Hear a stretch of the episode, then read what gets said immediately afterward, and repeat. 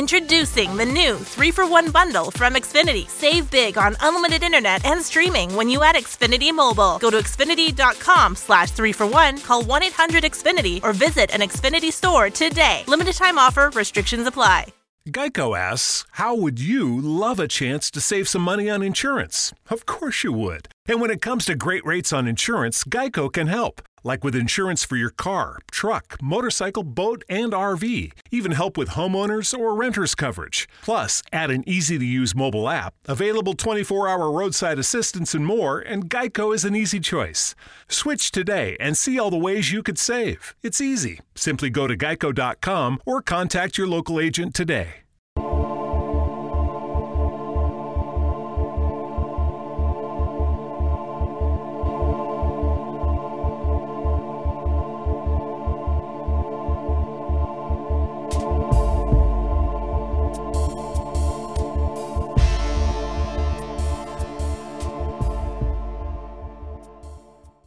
Think of rappers that came from Long Island, New York, you probably think of Rakim, Public Enemy, Biz Markie, EPMD, Leaders of the New School, and De La Soul.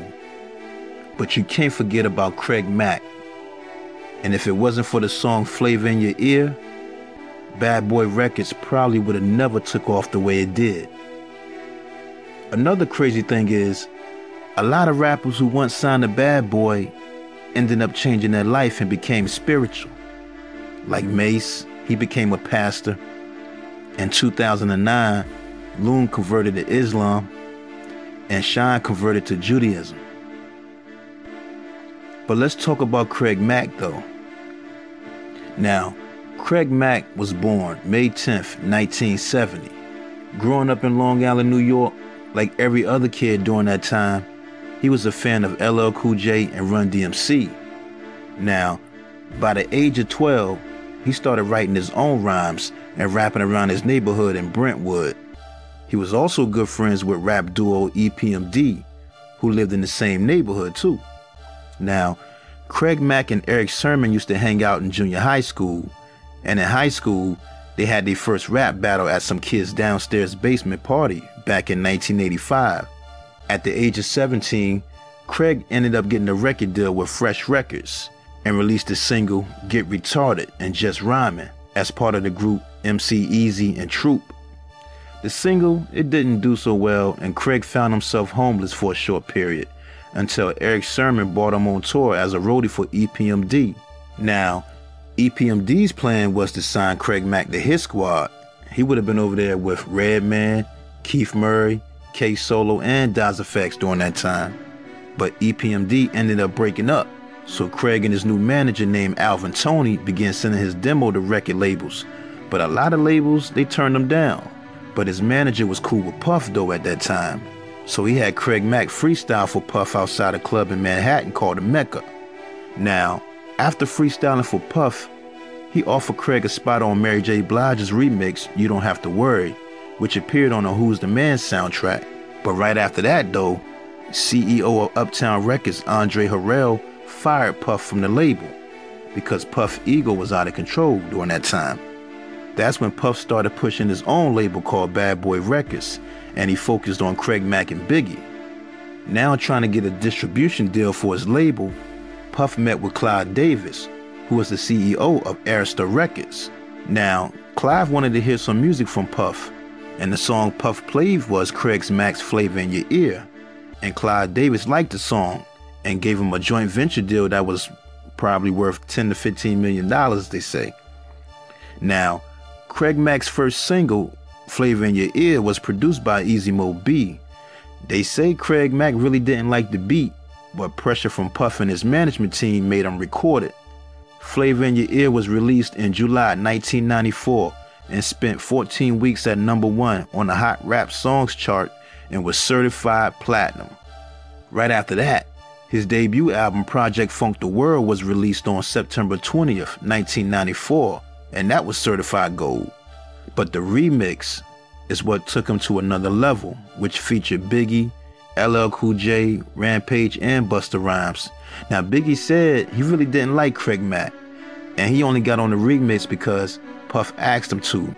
Because you know Craig Mack album came out one month before Biggie's Ready to Die did. I remember when Puff was promoting their albums with that Big Mac box. But being on that remix pushed Biggie and the Bad Boy label into becoming a hip hop powerhouse though.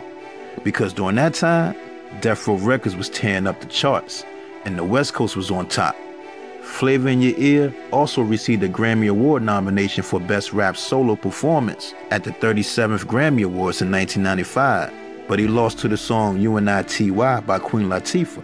Also during that time, the tensions was high between Puff and Suge Knight too, causing the East Coast and West Coast beef. That same year, at the second annual Source Awards, Suge Knight called out Puff on the stage, but Bad Boy racked up on awards that night, man. From Craig Mack winning the Single of the Year for Flavor in Your Ear, and Biggie winning the Album of the Year, Lyricist of the Year, and Live Performer of the Year. Now, Craig Mack's second single off that album titled Get Down was also certified gold.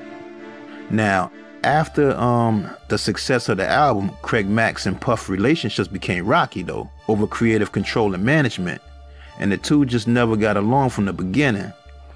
Some of the things that Puff wanted him to do, Craig just wasn't with it because he was very religious, and he ended up getting blackballed for that. After leaving Bad Boy, Suge Knight wanted Craig on his Death Row East label with Eric B running it. But Craig Mack declined Suge Knight's offer and ended up signing with Street Life Records and the Scotti Brothers. His album Operation Get Down was released in June 1997, but it failed to make noise on the charts. By the 2000s, Craig Mack wasn't in a good place financially. He was going through hard times and he had moved to South Carolina. Now, the reason he moved to South Carolina was because of an incident with someone he didn't name was threatening to hurt him and his family over some music. Now, while sitting in the car with a gun in his lap, he said he was flipping through the radio stations trying to find a hip hop channel when he came across a station where a guy named Brother Ralph Gordon Stair for Overcomer Ministry was preaching. Craig broke down, started crying. He moved to South Carolina and joined Brother Stair's church. Now in South Carolina, Craig had gave his life to God. You know, and Craig was a good person who loved to help people, and he started working with kids who had special needs in school where he was living at the time. But music was still in his heart though, and he started to hang out with Puff and the Bad Boy family again. He had a song called Wooden Horse that featured a Frank Sinatra sample on it for the soundtrack for Martin Lawrence movie, um, What's the Worst That Can Happen. He did a cameo in Puff's I Need a Girl Part 1 video.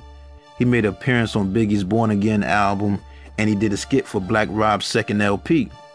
But after that, Craig disappeared from the music industry until a video in 2012 was leaked on YouTube saying he had joined the Christian ministry.